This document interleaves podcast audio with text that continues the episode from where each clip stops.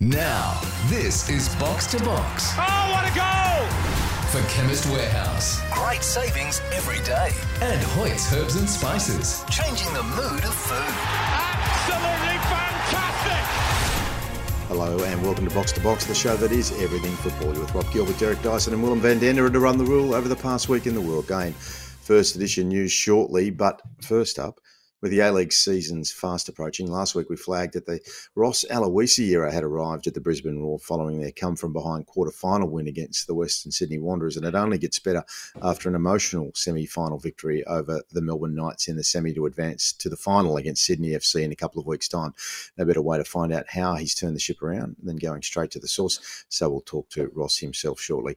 Then, while we cover the domestic leagues and the English top flight as closely as possible, we do like to take a trip around the football world when the stories catch our eye. And in recent times, German football has held plenty of interest, of course, from an Australian point of view. Jackson and Irvine and Connor Metcalfe at St. Pauli who, without their talismanic captain Irvine, have jumped to second on the Bundesliga 2 ladder. But from a broader point of view, of course, the appointment of Julian Nagelsmann as the manager of Die Mannschaft following the brief but dramatic period under Hansi Flick. Can he pull the side together ahead of next year's Euros on home soil? Then, of course, there's the arrival of Harry Kane, who's slipped like a hand in a glove at Bayern Munich. We'll sweep across it all with Kit Holden from the Athletic. So Derek Edge is on the bench this week. He'll probably be tuning in at some point uh, soon, but um, there's plenty us to go through. And your last show before you take a, a, a month off to, to head back home. Um, you're uh, you're ready to get into it, mate. You might miss us while you're away. We'll, we'll get a few voice notes, I'd imagine. Yeah, good evening, gentlemen. And yeah, I, I am looking forward to sending my thoughts from afar. I'll obviously be taking advantage of watching uh, the football that is closest to my heart at the time that it's on, or certainly at a good time that it's on. And hopefully, I'll catch match of the day on Saturday nights and a few live games on Sky, and of course, catching a game in person as well as I head to Emirates Stadium in a few weeks from now.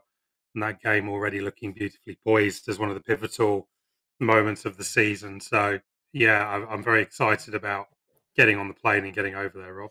Well, I'm really hoping that you do us a favour now, mate, because I know we're going to sort of expand through it. But um, the result, of course, of that North London derby helped um, a certain Merseyside side. But um, well, I'm sure you're going to go through that all.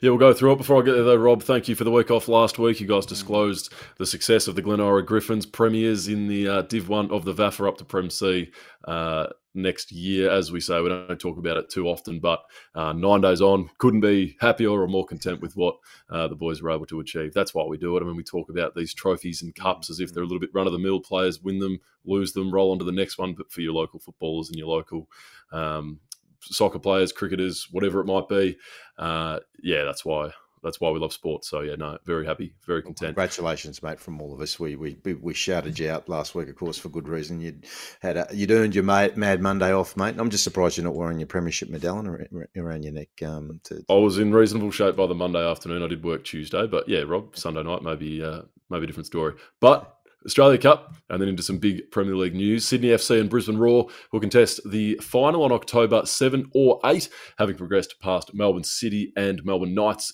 on Sunday. The Sky Blues advanced to a fourth cup final after sweating through the latter stages uh, of a game that they largely controlled, 2 1 in the end. They'll be looking to add to their 2017 triumph under Graham Arnold.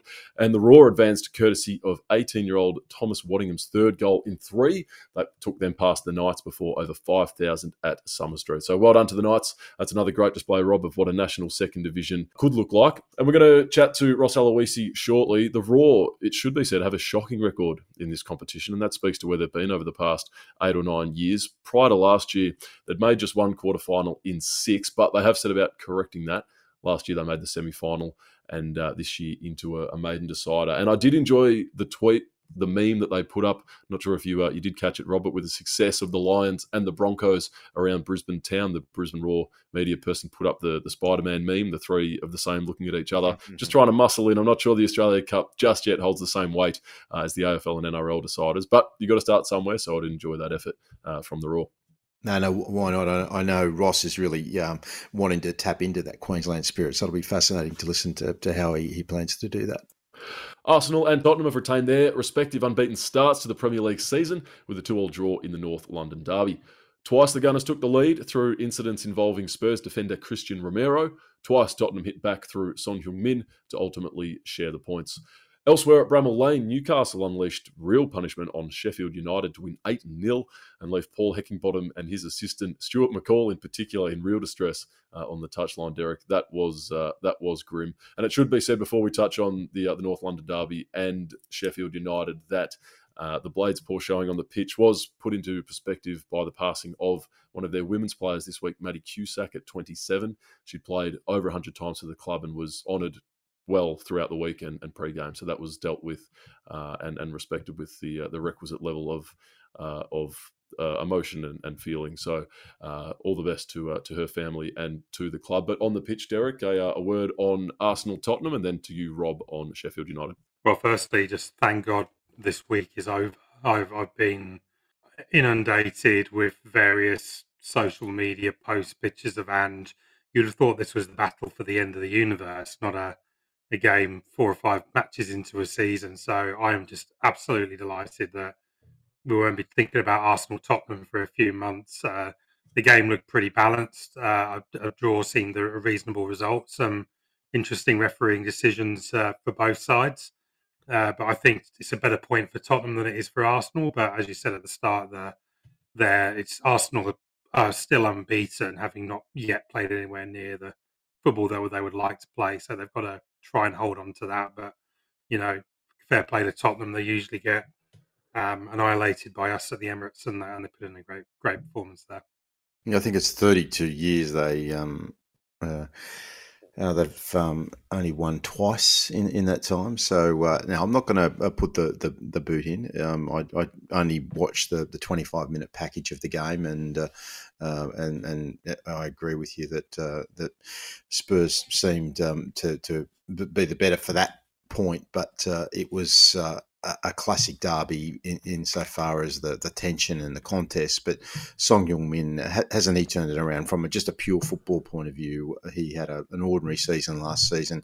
Harry Kane's departure really needed somebody to step up, and uh, and to his credit, he's uh, he's really found his absolute best. And uh, and with James Maddison and uh, and the rest of that squad, they're they're doing great things. But I'm not going to continue on that track, Derek, because I know you've had an absolute enough of it. But you mentioned obviously the Newcastle Sheffield match. So obviously no uh, Champions League hangover for the Magpies. Uh, I mean, eight 0 It was uh, a scintillating display, as uh, as the BBC uh, wrote, and I guess every other uh, analysis of, of that match uh, indicated. I mean, they, they had had a pretty wobbly start to, to the season in Newcastle, and this uh, puts them just uh, um, what five points out of uh, the, the, top four now, and um, and with the Bullets, uh, Eddie Howe was at one point a couple of weeks ago staring into the abyss of, of the potential sack, but uh, he's turned it right around. And uh, but Sheffield United, I mean, have we ever seen, or um, obviously we do see on some occasions, uh,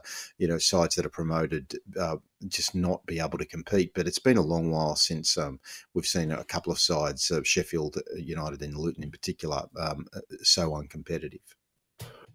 Yeah, a little teaser for stoppage time, Rob. That uh, we're going to be talking about this subject. The bottom three places in the Premier League are occupied by the three promoted teams. Uh, it's not a great start for any of them. Uh, and I'll be speculating whether this is the worst crop of promoted teams in some time, if not ever. So stoppage time later in the week for that one.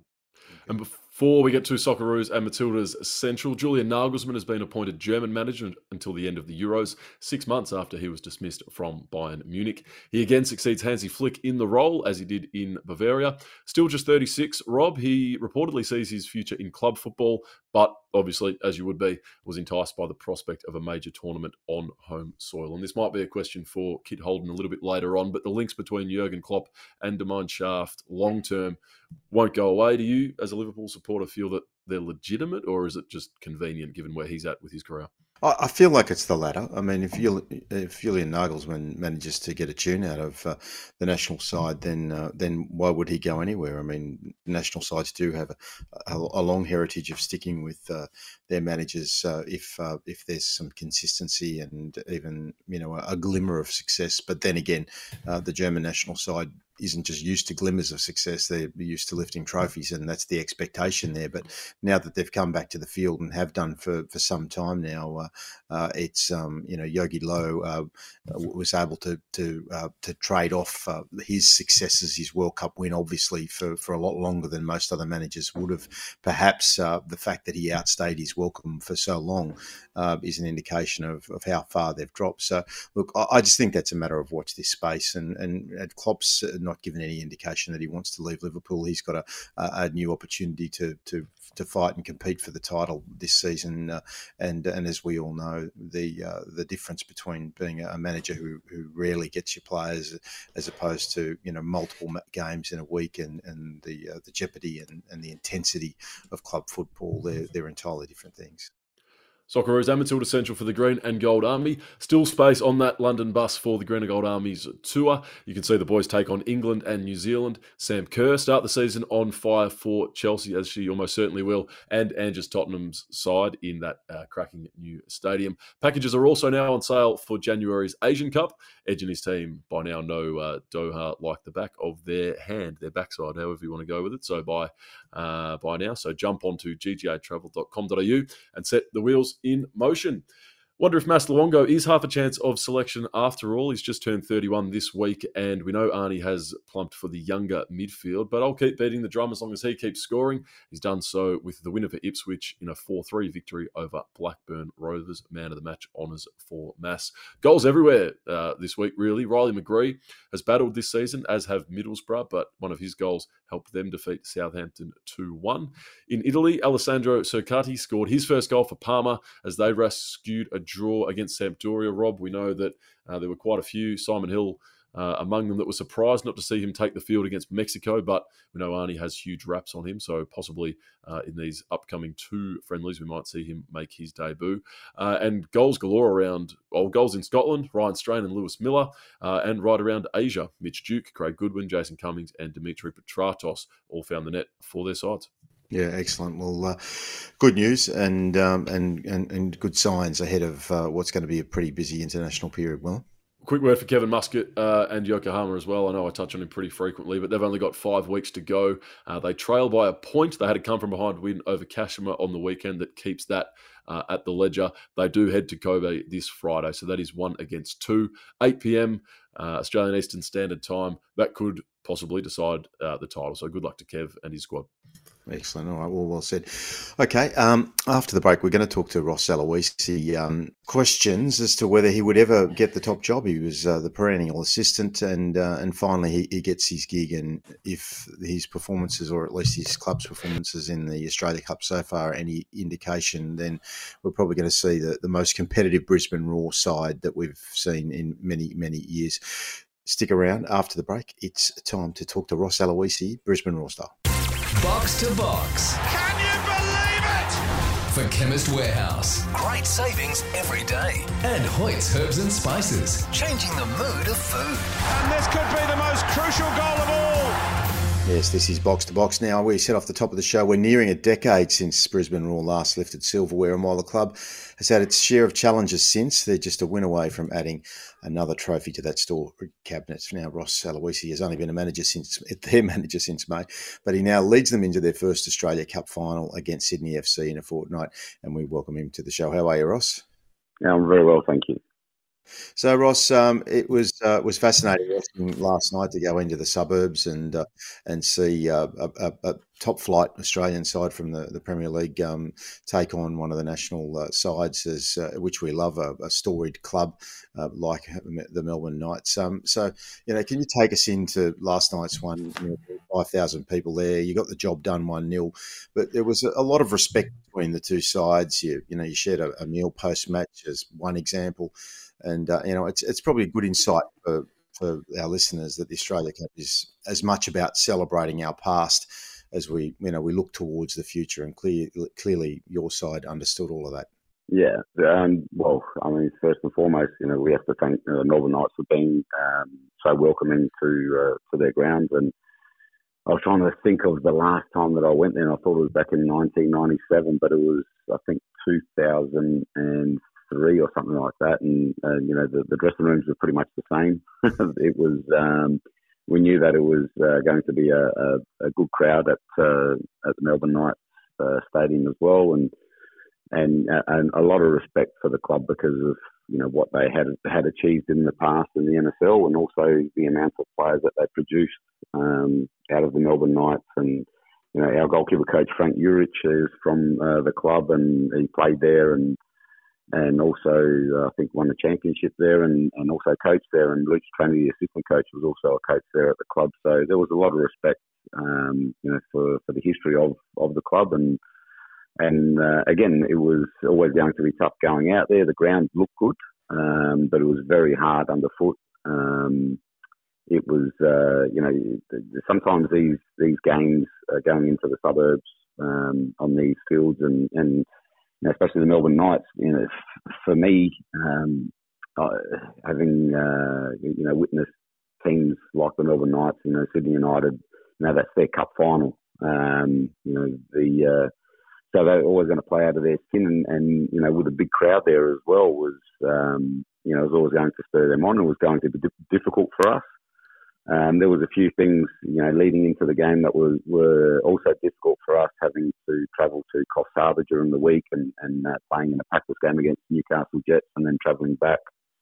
So that um, wasn't wasn't ideal, but you know, we, we looked at it as a, uh, a conditioning session um, as well on uh, on the Wednesday, and and again, like I said, it was it was always going to be tough. Um, but you know, credit to the players. You know, this playing group, you know, so show a, a lot of character and, and, the bond that they have within this group. Um, you know, is, is, something special because you know the Melbourne Knights didn't have a shot on target all night, and you know that goes. Um, you know, a long way, especially when uh, the brand of football that we do play is uh, risky at times. You know, we can get caught on the counter attack if we're not set up mm. correctly, and and uh, you know, a clean sheet was uh, very important for us as well. And you know, if we were a little bit more clinical in that front third, we could have had another couple of goals. Mm, yeah, no, it was it was uh, edgy seat stuff watching it from uh, the living room at home. So uh, you could you could sense the, the tension there that uh, a one real one nil result in a high stakes game like that inevitably delivers. So, uh, so Ross, you've been in the job nearly five months. It is a long off season, obviously between A leagues, uh, but clearly um, those uh, who are A League watchers, uh, as most of our listeners inevitably are, um, it's a club you know well. You were assistant under your brother John from 2015 to 19. So, so what attracted you to to the Roar position, um, and and how have you found it so far in, in your in your tenure as, as we uh, we draw closer to to the uh, the kickoff of the season? Yeah, look, it's been interesting. Um, the when uh, we've been training for 13 weeks now, so um, that's that's it's a, difficult in itself trying to prepare to you know to get to a fitness level and the playing style uh, leading into the season proper, as well as playing in the um, in in the cup as well in the Australia Cup. So that's been the tricky bit. Um, when uh, I spoke to Ante Kovacevic about um, coming to the club, you know there was there was a few things that the club wanted um, to, to, change the culture, the professionalism, um, also bringing through youth, uh, which you know, excited me because you know I've always been that coach that believes in youth. You know, being a uh, a young aspiring footballer myself, um, you know, having the opportunity the opportunity to play in the uh, National Soccer League when I did, um, and know, knowing you know how important it is to bring through your own because you know, supporters want to see their own players, and, and especially when you've got players coming through, um, you know whether it's your academy or youth team or even uh, local competitions, it's it's important for the club, uh, especially getting the right players in. Uh, so you know that that was attractive, but I did say to the club that um, it had to be the right fit for them. Um, uh, myself coming in, but it had to be the right fit for me, and and um, you know, the playing style, my playing style is, is very important. It's something that I believe in and, something I work hard towards, uh, especially during the weekend training, because I also believe my philosophy is the way you play on the weekend is, is uh, it comes from the way you train. And there's a, you know, a few things that you can change in a game um, tactically, but your playing style you know, starts from within the training session. So that attracted me. Um, you know, moving back to Suncorp Stadium, coming to Brisbane was was really important. Um, I, I, honestly believe that a club should be playing in the city uh, where they're from uh, and not Um, you know, and no disrespect to to uh, Dolphin Stadium, but um, you know that's that's quite you know far for the Brisbane supporters to travel, and um, you know the training training venue um, has changed um, since I agreed to to come to the club. Um, but uh, Zach and Kaz are, you know, working hard to to sort that out as well, and and you know there was that change in uh, leadership as well you know, throughout the pre-season. So you know, it's it, it wasn't easy. Uh, I'll be honest with you, but um, you know the, the, when I was working under Ante Kovacevic and, and Chris Fong was was great, and having Kaz and Zach uh, involved now is is been you know phenomenal. Their their work ethic uh, is incredible. You know, we're watching what they do and, and the long hours that they work and what they're trying to, to do, you know, off the field um, matches, you know, the philosophy and culture with what we're trying to do on the field. So um, uh, that's the biggest difference. Um, you know, just just seeing the club um, being one and united um, from, you know, the the uh, management side uh, into the playing side is is incredible, and, and it's you know we could see um, early that it was uh, going to be something special um, because of everything that they were trying to do, and and the playing group have been uh, phenomenal. I can't ask more of them. They uh, you know they've really embraced the uh, the training philosophy as well because it is different. Um, and uh, you know, you saw the the senior players last night and, and throughout this pre-season and these cup games, they, they've stood up and and you know really believed in what we're trying to do and then implementing it as, as best they can and, and our focus is on us improving every single training session and every single game. Ross, four years with your brother at Brisbane Roar, as Rob mentioned, another spell back at Adelaide United where you finished your playing career. Uh, it has been a, a, rather long managerial assistant uh, apprenticeship, but keen to ask you about the last stop on that journey, Yokohama F. Marinos, working under Kevin Muscat. Obviously, a very successful time for the club, and a number of assistants have rolled through that system in, in recent years and gone on to find a degree of success elsewhere. So, what did you learn and, and what did you observe? How did you find it under Muskie? Yeah, it was incredible. Um, you know, it was sad to leave Adelaide at the time because I think there was four games left in the season. But uh, you know, this was on the cards for a little while, and, and the borders had opened up in Japan, so it gave me the opportunity to um, to go and coach over there, and it was one of the best experience football experiences I've, I've had as a as a coach. And just the way they did things, the way Kevin worked, his uh, psychology, the uh, coaching methods, and um, you know, the, the, the work ethic of, of the Japanese players was phenomenal. And, you know, the amount of work that we did post training, uh, you know, training sessions were, were for the team. Uh, here in, Australia, you know, a lot of the time there's coaches or, or you know, strength and conditioning coaches or physios that, you know, always stop uh, training sessions or they don't want players out on the field for too long because they're worried about injury. But um, over in Japan, you know, the humidity is a lot higher than what it is in Brisbane in the summertime. Um, and the players train for train for long periods of time and do extras after work. And that was part of my job to to extract things that didn't really go well during uh, a game. Um, I'd, I'd, clip them. I'd um, uh, do a keynote and present it to you know Kevin and, and Sean, the coaching staff, and and show exactly what we are going to do uh, post training with these players. And, and I basically had two Japanese coaches under me as well, assisting in uh, the uh, basically we call it the individual development program, but it was more position specific programs. Um, and so that, that was that was a big one for me because I was I did a lot of that when I was coaching women's football back in South Australia when I was the head of women's football with the NCC program and also Adelaide United and I'm a big believer on on players doing extras um, to be able to to play a certain brand of football and and you know, the brand of football that we played over in Japan, um, I've said it before. I know I'm a little bit biased, but uh, you know I thought we played the best football by far in the league, uh, most exciting and entertaining. Um, and you know that was the football that I believed in and that I loved, and and that's what I wanted to bring into my uh, coaching experience as well. So um, it, it's uh, slowly getting there. Um, but like I said, the players they, they do they do work hard. Um, you know, for this for this team, and they've been through a lot the last three four seasons. You know, with training venues, you know, different venues for playing, and um, you know, I, I, do feel for the players, and I've I've been in that situation before here at the club, but uh, it's uh, definitely changing now.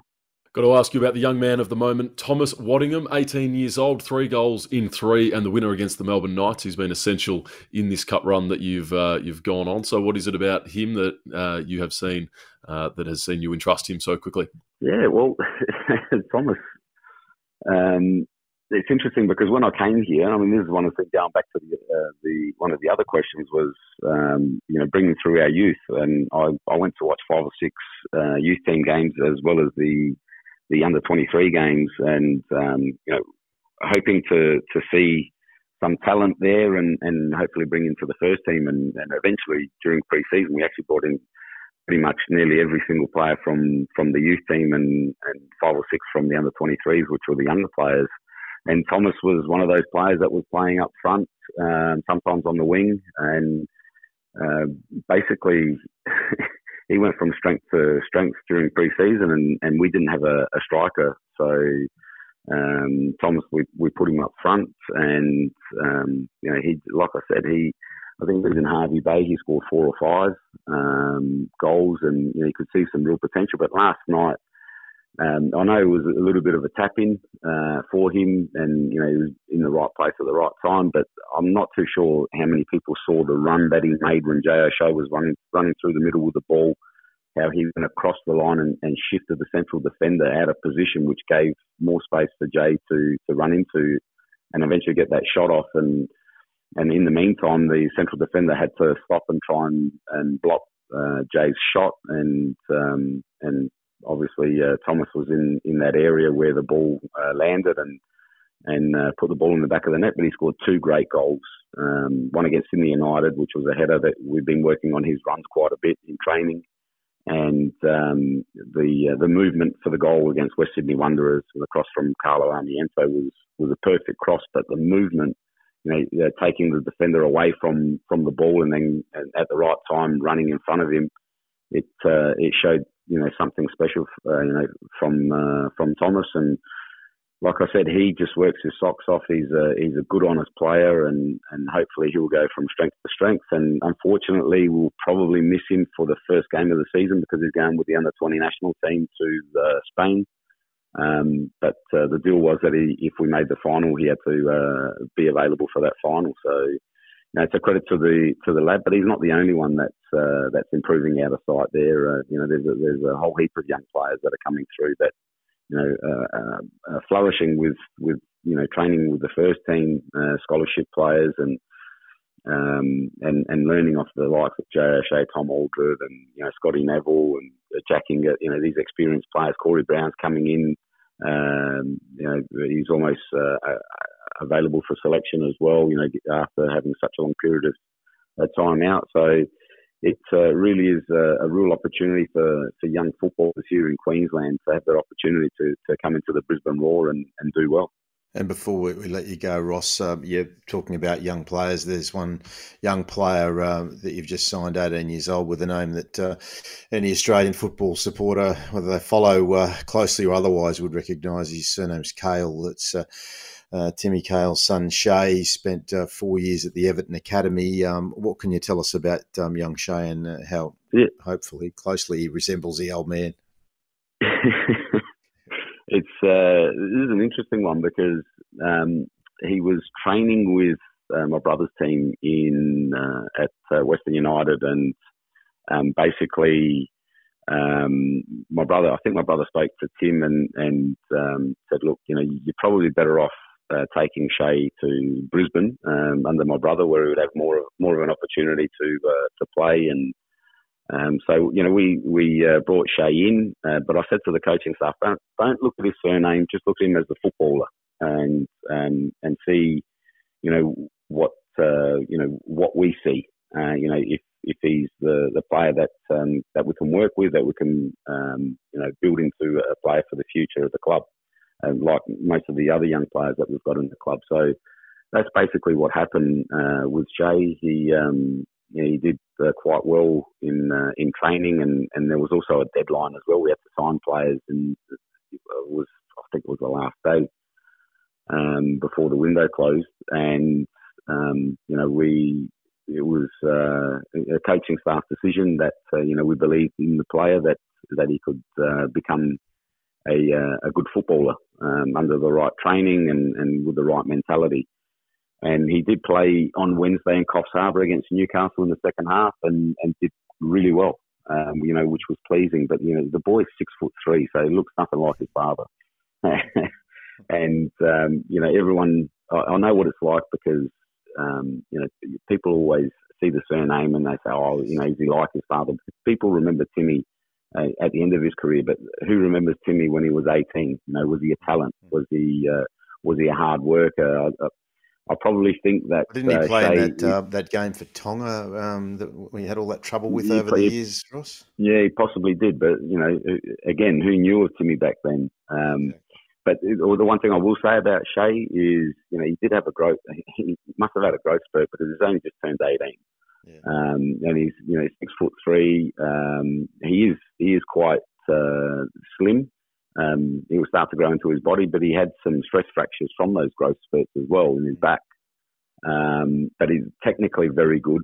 Um, uh, he's a wiry uh, type of player, but he's uh, he's quite strong for for you know someone his size as well. So you know we, we definitely believe that there's something uh, to work with there, and you know there's no pressure on uh, and I don't like using that, that word with the, with the younger players because you know eventually they do feel the pressure. But there's no from the coaching staff and, and from the playing group. There's no pressure on, on our young players to you know perform week in week out. You know, the, the, players, young players, go through ups and downs, and you know we've got uh, a number of young players. You know, Mac um, Brownlee, uh, Eddie Ince, who's a, who's a, a central midfielder. You know, these are all good players that are, that are coming through, and there's others there as well. And, and you know, they we will give them time to, to develop and, and hopefully they get their opportunity in the next, you know, this season and, and the seasons to come and, and do well for the Brisbane Roar because the bottom line is the majority of the players, the young players that we've signed, are all from uh, Brisbane or Queensland. And, you know, they uh, they have that, that uh, Queenslander mentality and that's something that we've driven into the players as well. The, the fighting Queenslander mentality. We want to play a brand of football uh, that our supporters are proud of and have that mentality, that Queenslander mentality, that never say die attitude that fights for every single uh, ball and and um, and you know just do it, do the best that we can and and results let the results take care of themselves. Well, if you look at the uh, the other two major codes this weekend and the way that uh, the Brisbane uh, football of the oval shape is going, there's going to be plenty of expectation uh, on you coming into this season, Ross. mate, look, we, we could talk all night, Ross. Um, you know, we, uh, we we love your career independently of uh, of how closely it is connected to to your great brother John. And um, now that you're in the manager's seat, um, we'll just make sure that um, blokes like Johnny Kosmina stay well away from you, mate. And um, you know, you just when uh, anyone gets a bit uh, antsy on the on the pitch, mate, you'll know how to respond because uh, you know that was one of the iconic moments of the A League back in the uh, the early days. But uh, but it's fantastic to see you take the top seat, mate, and um, we really hope everything uh, goes well for you at, Brisbane in the season to come and in the Australia Cup final in a couple of weeks' time. Thank you very much, and I, I actually we all do appreciate everyone's support, um, you know, from for this season coming and and the final, the final of the Australian Cup. Yeah, good on you, mate. Uh, Ross Aloisi, manager of Brisbane Roar, going into the A League. It's going to be a great season, and uh, and he deserves his shot at the main chair, and uh, it'll be fascinating to see how it all plays out. Okay, we're going to switch to the other side of the world. We're going to Berlin after the break. We're going to talk to Kit Holden from the Athletic. There's plenty to talk about. Julian Nagelsmann, Harry Kane, and uh, St. Pauli, of course, with Jackson Irvine and Connor Metcalfe. That's next on Box to Box. Hey, it's Chemist Warehouse time, Willem. Yeah, good footy finals time. I mean, we love football, of course, but we love football of every type on this show. We just don't talk about it a lot. Uh, but with the uh, the NRL Grand Final, you've got the uh, Brisbane Broncos up against Penrith going for the three-peat, and in the AFL footy, the Mighty Magpies ready to crush the Brisbane Lions. I'm seeing Adam there, not very happy. Um, but uh, if you want to get yourself a chance to win, then it is time to get into Chemist Warehouse because the, the big footy finals sale is on now. And Willem, you love your your um, your vitamins and your and your proteins. Your proteins. Certainly do. Yeah, no, they helped me through the back end of my footy season, Rob, through my footy finals. Yeah, exactly. It does uh, make. Well, I know for a big, big difference. I'm training for the Melbourne Half Marathon um, in about three weeks' time now, so I need uh, every vitamin I can get. And right now, if you want to stock up, you get the half price on the big brands like Swisse, Caruso's, Go Healthy, Henry Blooms, Naturopathica, Bioglan, and Wagner. There's also half price on Microgenics, Ethical Nutrients, Thompson's, Nature's Own, and Nature's Way. It excludes the bulk sizes. But remember, in addition to visiting your local Chemist Warehouse store, you can order online and click and collect to save time. Do you do that, Willem, or do you you you, you love um, to go into the stores because you're always commenting about how well dressed the chemists Chemist Warehouse staff are? I need the personable feel from the from the friendly, shiny, smiling staff, Rob. So no, I don't click and collect. I staff the computer as much as possible, but it's only a short walk, and as it would be for the majority of the population, given there are so many Chemist Warehouses around, it's just that convenient. Exactly. But if you can't get down there, you can get fast delivery, same day home delivery. But some T's and C's still apply. Chemist Warehouse, the great savings are every single day.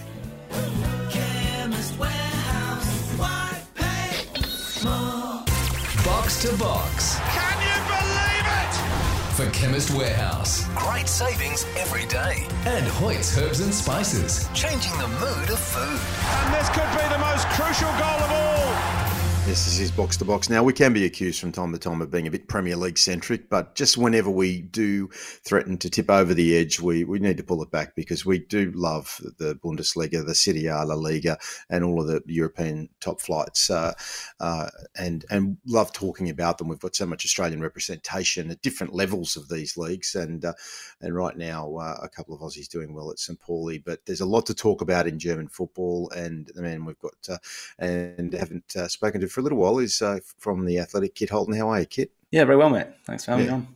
Mate, so we'll probably reverse the order from what the the, the, the news story sort of agenda would be like. I think uh, names like Julian Nagelsmann and uh, and Harry Kane probably deserve uh, a, a, a, a higher news judgment than I'm about to give it. But from an Australian point of view, uh, St Pauli, uh, a good win over the weekend. They um, they were undefeated going into uh, the weekend, but because of the uh, the draws that they'd had were sort of on the on the edge of that sort of promotion um, group. But uh, this uh, this win's flicked them to the top, and uh, and with uh, Jackson Irvine out injured for a month with that ankle injury, uh, it um, it underscores what an important win that was. So um, first of all, Irvine. Uh, I guess we would have said before that match uh, how tough is it going to be for St Pauli, but uh, uh, they they obviously displaying some depth that some of us didn't realise that they had.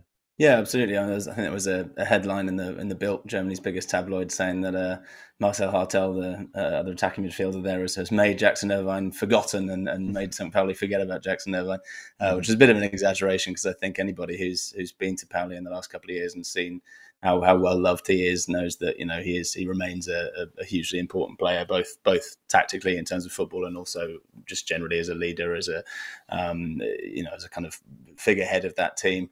Um, Fabian Hürzeler, the, the coach, was talking after the game as well about you know exactly that. He's not it's not that Jackson Irvine has just been has been edged out with the with the injury and, and not playing, but but certainly a, a fantastic result. And, and Marcel Hartel, who's a player I have a, a, a lot of sympathy and, and a soft spot for because he used to play for my club on Union Berlin uh, that I cover. So um, yeah, I think it, it's it's shown that that they have that depth, as you say, and and a good sign for Pauli because, as you say, that early early stage of the season with those draws, it was it was looking a bit ropey, which was a shame because they ended last season so well and, and had that run of wins that that uh, really made them kind of uh, one of the, the the teams that people thought would, would be challenging for promotion this year. So it's uh, it's good from from their point of view that they they seem to be turning that form into into wins again now and uh, and getting back into those those top spaces.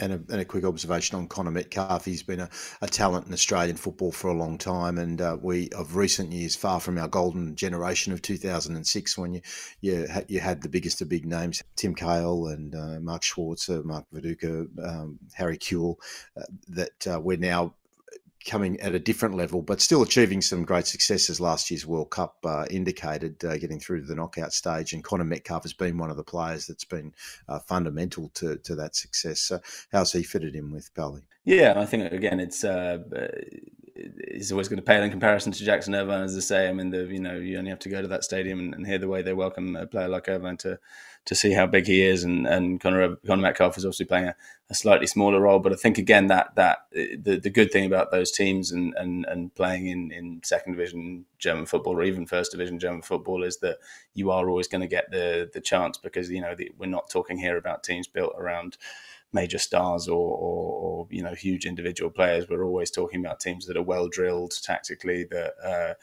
you know are, are, based on on squad depth and and and tactical discipline, and and you know you're going to have rotation in those squads, and you're going to come to games. And I think yeah, Connor Metcalfe is is fitting in well as well, and and hopefully those those players can. Yeah, continue to kind of uh, maintain themselves at Pauli and, and stay in the team and and uh, yeah, push on. Well, they've threatened promotion for a little while now, mate. So it'll be good to see if uh, if they manage. So um, yeah, over you, Derek. Yeah, moving to the Bundesliga, uh, there were plenty of games over the weekend with standout results, but uh, the one that caught the eye was obviously uh, Bayern Munich's 7 0 demolition of uh, Bochum and a, and a hat trick for, for Harry Kane. Um, it's been a pretty easy, well, not pretty easy, pretty pretty good start for Harry Kane, to say the least. He's um, scoring. He's getting all sorts of records in, in Bundesliga for goals for the first five games. Seems to settled in pretty well.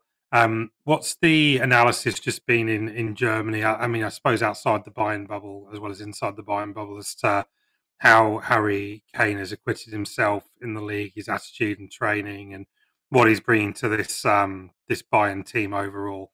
Yeah, I mean, I think it's first and foremost it's showing just just how much Bayern missed a player like him last year. You know, after after Robert Lewandowski left for Barcelona, there was there was this attempt last year to kind of make it work without a, a, a classic number nine in that sense and a, and a, classic front man leading the line. And obviously Sadio Mane came in, but we know that that didn't really work out, and he didn't really kind of fulfill that role. And and I think you know you only had to look at, at, at those videos of, of you know Kane arriving in Munich and, and how happy Thomas Tuchel was to have him. You only had to look at how hard Bayern fought for him and, and the fact that they you know really effectively changed the way they they go about transfer business to get that that deal done.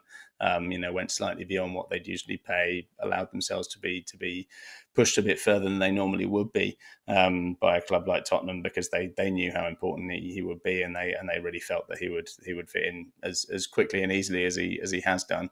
Um, and yeah, it's it's obviously great to to to see him doing that so quickly. And and yeah, that, that gap was there, as I say, with the with the with the Bayern front line. That's that's very clear. But I think what's also clear is that is that Kane is is naturally, um, having been you know England captain for however many years and, and having led a team like Tottenham uh, to to Champions League final, he's naturally a a player who is used to coming in and saying, "Okay, I'm going to take a leadership role and I'm going to I'm going to step up and and uh, you know lead from the front and lead by example." Um, I think he he kind of naturally fits into the way Bayern play anyway. You know, this is a, a, a team that, that needs a player like that. That uh, you know the, the, way he plays, both being a, goal scorer and a, and a guy at the, the, front of the line, but also being able to drop deeper and and you know be a kind of uh, connection player with the with the wings is is something that which works with Bayern's system. Um, he's got a good relationship with Leroy Sané already in the first few weeks, so it, it all seems to be clicking into place. And I think a lot of it is also that that just his attitude, as I say, and and you know we saw him this weekend his, his first media trip to the Oktoberfest with his uh, with his Bayern teammates and beer in hand and wearing his lederhosen and, and doing all the stuff you need to do as a Bayern player. And he and he just looked like like a fish in water, if you if you like, just somebody who, was very very happy and had, had, fit in very very quickly. And uh, yeah, I think uh, I think everyone's uh, extremely chuffed with that in, in Munich because, as I say, they they really needed that. He's probably going to be a bit of a flat track bully in, in Bundesliga, as exhibited by the game at the weekend, but where they'll really want him to come to the party is in Europe. And of course, United, uh, sorry, Bayern beat Manchester United 4 3. The result probably looks a bit closer than in reality how the, how the game went. How did um, Bayern fans and, uh, or just generally German fans, see that Bayern game versus United? Were the signs of optimism? United are still a dangerous team, albeit uh, you know not not where they'd want to be themselves, but was that a good start for for Bayern, and are they optimistic about the Champions League this year? Yeah, I mean, I think I think you know people people are aware that that United are, are, not the team they once were, and and they're aware of the start they've had this year, and so I think there was a, a, a strong expectation that Bayern would win that game, and I think it would have been a, a there would have been a lot of criticism and a lot of worry if they hadn't um, won that game at home. But but at the same time, it is still Bayern United, and that you know for obvious reasons, historical reasons, is a very special special fixture and, and one that Bayern fans in particular are always extremely happy to win. Um, I think there's always a, a, a, the thing with Bayern that you know the group stage is the group stage, and it's nice to beat these big name teams. We saw it last year, beating beating Barcelona and Inter Milan. But there's a there's an awareness as well that that doesn't necessarily translate into the latter stages and the knockout stages of the tournament. Um, for Bayern, it's it's pretty much uh, expected and and and the minimum requirement to get into at least the quarterfinals every year, if not you know really the semi-finals. Um, and the big question, if you look at the last few years, is not can Bayern you know mix it up with the big teams in the group stage. We know they can do that, and they, they expect to be able to do that. The question is, can they can they maintain that into the latter stages of the tournament, and can they really maintain themselves as, as one of the top two, three clubs in Europe and one of the one of the major title candidates? And that hasn't been the case in the last few years. Um, and I think that's though a lot. There are, people reserve judgment until until we get to the quarterfinals, semi-finals, and you start playing teams like Real Madrid and, and Barcelona at that point. Yeah, and looking at another uh, team that's uh, in uh, the Champions League, and I think you said you cover them. That's Union Berlin, Berlin having their first adventure. Uh, they lost to Real Madrid, uh, familiar name on the on the uh, team sheet there in Jude Bellingham, and they have Braga and Napoli in the group as well.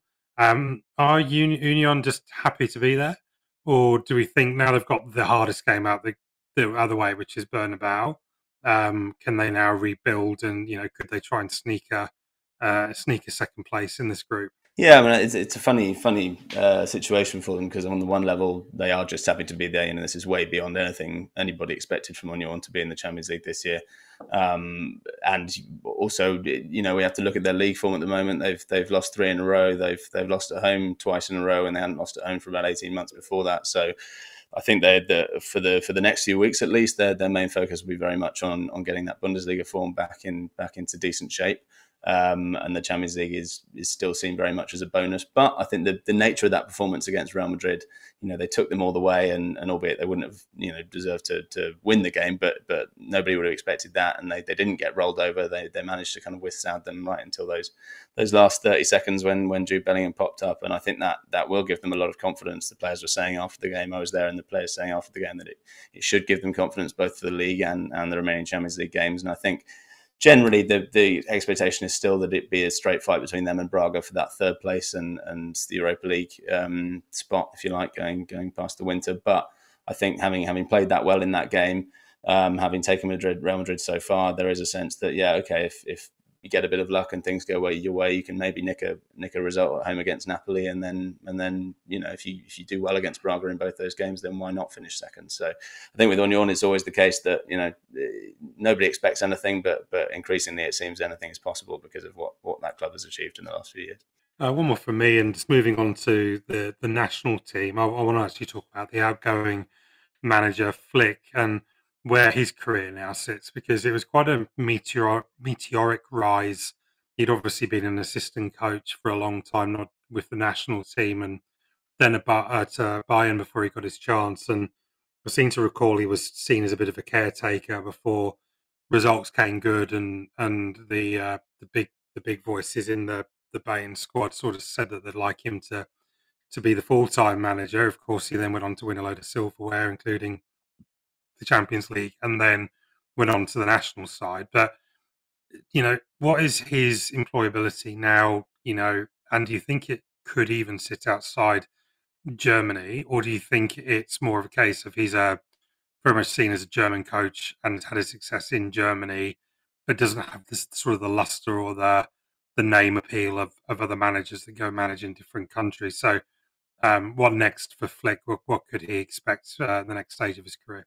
Yeah, it's a really interesting question, and I think I think one of the things that that is often said about him, and it was said when he when he just took over at Bayern, and and uh, and also now that he's he's just lost that job in the national team, is that he was always seen much more as a, a uh, a specialist, you know, a, a, tactical expert rather than a, a, leader. And, and he's, there's an accusation against him that, that, he perhaps isn't so good in under the lights in that sense. And he's, he's not the person who, who loves to do interviews and, and you know, is, is going to be kind of in the public eye a lot. And, and that was potentially why people were a bit, bit surprised that he took the Bayern job initially. And, and also it's one of the things which, which, you know, people have leveled against him in, in the last few months of his, of his, uh, time at Germany is that he wasn't that good at that side of it, which is obviously so important if you're, you know, national team coach and and you know going into a, a home tournament as well. So uh, it's it's difficult to see what he does next. I you know I think with that in mind, uh, I'd be surprised if if you know he were to suddenly pop up and take another.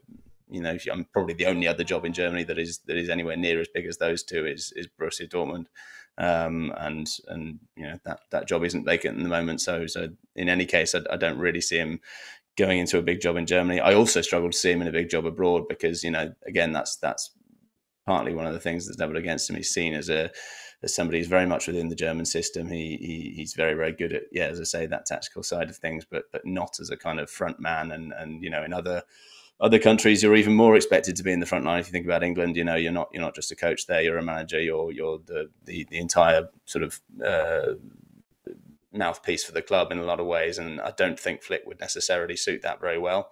Um, it's perhaps more likely that he goes back into the role that, that, he was in before, which is you know being an assistant coach, maybe in a big role, or being a, a, a background guy, a strategy guy, whether it's a director of sport or or some kind of role like that at a club like Bayern or, or within the DFB again. Um, there may be a, a little period of uh, grace period before that, but but I think that's perhaps more more what we'd expect to see, what anyone would have expected to see Flick do in any case before he before he uh, uh, took over Bayern a few years ago and had such success. So I think that's probably his his future, but you know we'll see. I might, I might be proven wrong. Maybe he's uh, he's determined to to right the wrongs and, and set the record straight after that. that Which inevitably leads us into uh, Julian Nagelsmann appointed 36 years old to take on the mantle of Die Mannschaft, uh, a heavy role. It's not very often you, you refer to as a, as a football manager as a wunderkind, but uh, he, he, would be one if there was. Uh, from you know he was barely 30 when uh, he went on that run with Hoffenheim and then uh, RB Leipzig and uh, and then ultimately sacked from Bayern. But he he is a, a, a mercurial talent. does in your opinion, somebody who watches the Bundesliga as closely as anybody, uh, um, have the capacity to, to turn this ship around. Uh, um, you know, less than twelve months away from a, a, home Euros where there'll be, you know, it's just Germany, massive expectations. Yeah, I think it's. I mean, it's quite obvious that it's that it's a bit of a kind of last gasp attempt to salvage something. You know, hiring Nagelsmann, there wasn't really anybody else who was on the market who who fit the bill in the in the way he did, and so you know, it's it's more of a kind of an act of desperation than it is a you know uh, a really considered and and and you know decision that that you'd think people were you know coming to after five years of deliberation. No, this is a very, very short term decision by by uh, definition. But at the same time, I think it it could work. I mean, Nagelsmann has, um, we saw that just after he was sacked at Bayern. You know, he clearly has a very good relationship with with a, uh, a lot of those players who are in that in that squad, the, the, Germany squad who are at Bayern, whether it's Joshua Kimmich or, or Leon Goretzka. Um, they were very disappointed to see him go uh, from Bayern, despite the, the, the bad results at the end there. Um, and I think he can he can very very quickly build on on those relationships. I think he's obviously quite determined again to set the record straight. He talked about not making the same mistakes he made at Bayern. He was very keen to to kind of present himself as as uh, as something different to a lot of the cliches and a lot of the accusations that came at him at Bayern. you know, it was seen he was seen as maybe being a bit cocky and maybe being a bit too too arrogant, maybe tinkering a bit too much with with the systems. And he was really trying to say, look, I'm going to keep it simple tactically, and you know, I've learned my lesson, and and you know, I can be a bit more humble and a bit more bit more down to earth in the way I present myself. Um, that was definitely the the general vibe of, of that first press conference. So I think he's he's obviously you know he's obviously a very confident man anyway. He always has been, but you have to be to, to be a Bundesliga coach at the age of 28 or whenever it was. But mm. but I think he's he's keen to say, okay, look, I've learned from my mistakes at Bayern. This in, in some ways is a very very similar team. There's a lot of the, the same players in the squad, um, and you know it's a chance for him to show that actually you know despite the results, it was you know it was it was bad luck as much as anything at Bayern. So he'll be determined to do that. They can turn it around very quickly. I mean, yeah, that happens in, in national teams. You see that all the time. You know, the, the ups and downs of international football and Germany. You know, everyone will be drawing the comparison with 2006 in the coming months. The last time Germany held held a major tournament, and if you look back to 2004 and five, when when uh, Germany were in the build up to that tournament, the results weren't good, and everybody in Germany was saying, "Oh, it's terrible. We're going to get knocked out in the group stage of our own of our own World Cup." Um, it's a very similar situation now. You know, the expectations are low, and I think that can can help Nagelsmann to a certain extent because, as I say, he's got a good base to build on, and and effectively, he, whatever he does, he can he can overshoot on expectations. Yeah, well, short of the World Cup, the Euros is uh, the biggest footballing event on the planet, and uh, we'll uh, we'll be watching with uh, fascinated interest to see how he goes. It's one of the biggest stories uh, in the run-in, and uh, I'm sure we'll get the chance to talk to you about it again, Kit. Hey, but we'll let you go. Thanks again for joining us. Uh, you absolute wealth of knowledge about German football, mate, and to, to cross some of the different leagues and, and international stories that that we've covered just now is it's great. So thanks uh, again for joining us, Kit. We'll um, we'll talk to you again soon, mate. Thanks very much for having me. Cheers, guys. Excellent. Kit Holden from the Athletic. Okay, stick around. To World Cup corner next on Box to Box. Well, well, well, everybody's gonna buy Hoyt spices. Everyone's gonna save a dollar or two. Everybody's gonna buy Hoyt spices, yeah. Hey, Willem, Flavor Pack Meals. You know, we're recording in the evening, Monday evening, as we speak, and uh, I usually get a bit hungry halfway through the podcast. You got your dinner planned? I do tonight, but not for tomorrow. What can you tempt me into? Well, I've got some pork medallions off the bone, a little bit of fat, you know, that sort of Scotch fillet type pork, um, and I've got my uh, my Weber barbecue out the back. It's going to fire up pretty soon. And I've got the, uh, the the wood fire, smoke fire barbecue, where I can turn it on from the app, right? So I'll be able to turn it on while I'm doing the end of the show with you, and then I can get my barbecue pork medallions on. But I seasoned them before we started recording. Cajun spice type job yeah, for a little yeah. bit of extra flavour. Yeah, exactly. Well, well, what's my go-to spice that I always put on everything? The four clove seed. Ah, you got it now.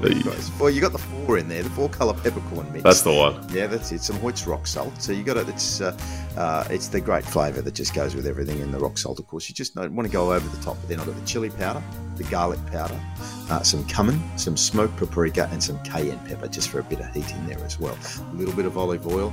I'm going to barbecue it over the, the wood fire pellets and, uh, and I'm going to have it with a potato salad and a green salad on the side. And it's just those spices that are going to jump out, and the flavours are going to dress the rest of the food. If it was just plain old pork cutlets, mate, it just wouldn't be any good, would it? No, no good at all. Exactly. That's why Hoyt's changes the mood of food. Remember, refill your empty spice jars with Hoyt's value packs. I think Derek was talking about having done that a couple of weeks ago, wasn't he? Certainly was. He's listening to the ads, doing the right thing. You'll be happy with Hoyt's at Coles, Woolworths, and all good independent supermarkets. Fill those empties with Hoyt's spices, yeah. Box to box. Can you believe it? For Chemist Warehouse. Great savings every day. And Hoyt's Herbs and Spices. Changing the mood of food. And this could be the most crucial goal of all. Yeah, this is box to box. Uh, I love talking to guys like Kit Holden, so so deeply immersed in every level of the game that no matter what you fire at him, he's got a really intelligent and considered response. So, uh, box to box is always just a little bit better for a smart bloke like that being on the show. But uh, we're going to wrap it up now, Willem. Uh, Derek with uh, World Cup corner. Uh, Willem, there's always uh, an angle that um, that you pluck for us. which is it going to be today? There's always a way to find a a wedge to be driven into the, the concept of World Cup corner. Rob Ross Aloisi earlier in the program referenced that uh, young Thomas Waddingham, scorer of three goals in the Australia Cup so far, is heading off to Marbella. He's one of 23 players that Trevor Morgan has named for his Joey's squad that are going to the esteemed Marbella week of football. They're going to play under 19 teams. These are our Australians uh, against France, Denmark, and the Netherlands. Uh, Waddingham is one of 16 Australian based players also uh, making the trip that we uh, you know, viewers of the A League uh, would be aware of uh, Max Caputo of Melbourne City and Luka Jovanovic, who scored uh, quite a flurry of goals for Adelaide United late last season when he got his senior opportunity. Uh, another name to watch out of this lot is the goalkeeper, Anthony Pavlesic. This is a separate Pavlesic to Adam, who had previously been through Sydney FC, and there's still hopes that he'll kick on in his career. Uh, but this is Anthony Pavlesic. He moved in January from Sydney United 58 to Bayern Munich, if you don't mind.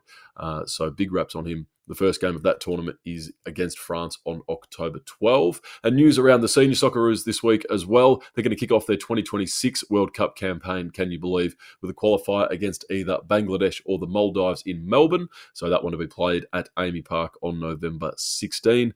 Uh, they'll play a second qualifier within that window five days later away against Palestine uh, before qualification resumes next March out the other side of the Asian Cup. So, uh, Rob, we have a obviously an expanded World Cup this time around, 48 teams. So there are more sides that qualify from Asia. So this initial run of six matches is deemed the second round of qualifiers. So mm. we're with Lebanon, Palestine, and either Bangladesh or the Maldives. So four uh, teams in the group. The top two of this group and the top two of the other eight groups are going to advance. So that gives us 18 teams that make it into the third round. That 18 is then split into three groups of six, and from there we're away for a little while to find out uh, which sides are going to make it to the World Cup, uh, and which have to battle it out with other confederations. They have retained uh, that interconfederation playoff, the uh, the cutthroat mechanism that we know so well from our uh, multiple times through uh, through that system in World Cup qualifying history. Derek, you're going to you're going to wrap us up. with a little tidbit, Megan Rapinoe. We know she's she's called time, now she is officially ready to hang up the boots. Yeah, I want to talk about Megan because uh, this is her last international game that she's just played. Uh, they beat South Africa 2 0 in Chicago at Soldier Field, where I've seen the USA play men's playing an international friendly when I was over for the Chicago Marathon. That was a long time ago, 13 or 14 years ago, I think. Um, but a great, obviously, an amazing career on the pitch and, and obviously more off the pitch. Rob and I were really, really lucky to um, see her final game in a World Cup in that in that uh, very tight affair against Sweden and went all the way to the penalty shootout. I'll have memories of Rapinoe running up and down the touchline with her pink hair, um, egging her teammates on from behind the goal. And every time she just trained, there was just a buzz that went around the stadium. And then she finally came onto the pitch. There was a big buzz for that as well. Some boos too, which were, were unsavoury and I think misjudged. She didn't get it done uh, on on the night, and she's um, missed a penalty, of course, in that shootout. Uh, Pine Hansen to the right, unfortunately for her. But at 38, I don't think she's got anything left to to do in the game apart from some domestic football. Um, she'll retire on the 15th of October um, in the uh, NWSL um, when she uh, when she will be playing the Chicago Red Stars in that game. So well done, Megan. I'm sure it won't be the last time we'll we'll see you involved in the game, and uh, all the best for the next steps. I think. Yeah, it was um, interesting uh, to be in, in the stadium that night, wasn't it, Derek? Uh, when you see a Titan uh, of her stature uh, ending her World Cup uh, experience and ending it in such uh, a bizarre manner, um, it, it, it, was almost surreal, wasn't it? Uh, so uh, to think that that's the last um, uh, chapter of her career would be uh, underestimating the, the, the the story that is her her uh, football journey, I, would imagine that she's going to end up in some kind of administrative capacity, making some kind of difference uh, over the, the, long journey. And, um, and we'll reflect back on this as uh, an opportunity we were, we were lucky to participate in. Yes, I agree, Rob. Brilliant, brilliant memories. Uh, you know, and I'm glad, even at the very tail end of her career, I, I was glad to have, have, at least see her play uh, in the flesh. So uh, exactly. interesting to see the next step. All right, well said. All right, boys. Well, uh, let's wrap it up there. Good show, good chats with uh, with Ross Aloisi earlier on. It'll be fascinating to see how his uh, managerial career evolves, and uh, and Kit uh, Holden talking about the, the Bundesliga. Hopefully, um, Jackson Irvine returns to uh, St. Pauli and helps them with their their promotion push. Willem, um, we'll see you a bit later on in the week in stoppage time. Yeah, plenty more to come, Rob. Excited. I've I had a question that I wanted to put to Derek, but he's uh, he beat me to it with his with his topic. So I'm looking forward to asking him: Have we seen the Premier League bottom six set in stone already? Six weeks in. Okay. Well, that'll be interesting to hear, Derek. I'm sure you're all ripped and uh, ready to go. Absolutely. See you on Stoppage Time, guys. And to our good friend Adam Maloney for pulling the whole show together and making sure it is just the way that uh, we hope it will sound when you get the chance to listen to it. Now, if you have a moment, please leave us a review wherever you listen to your favourite shows and make sure you subscribe to Box to Box Stoppage Time and Offside. Uh, well, I think it's post us now, not tweet us. I was reading during the week to try and work out the correct terminology. Post us at Box to Box NTS and follow us on X, like us on Facebook, and join us throughout the week as our podcasts drop and we go from one end of the pitch to the other in the World Game.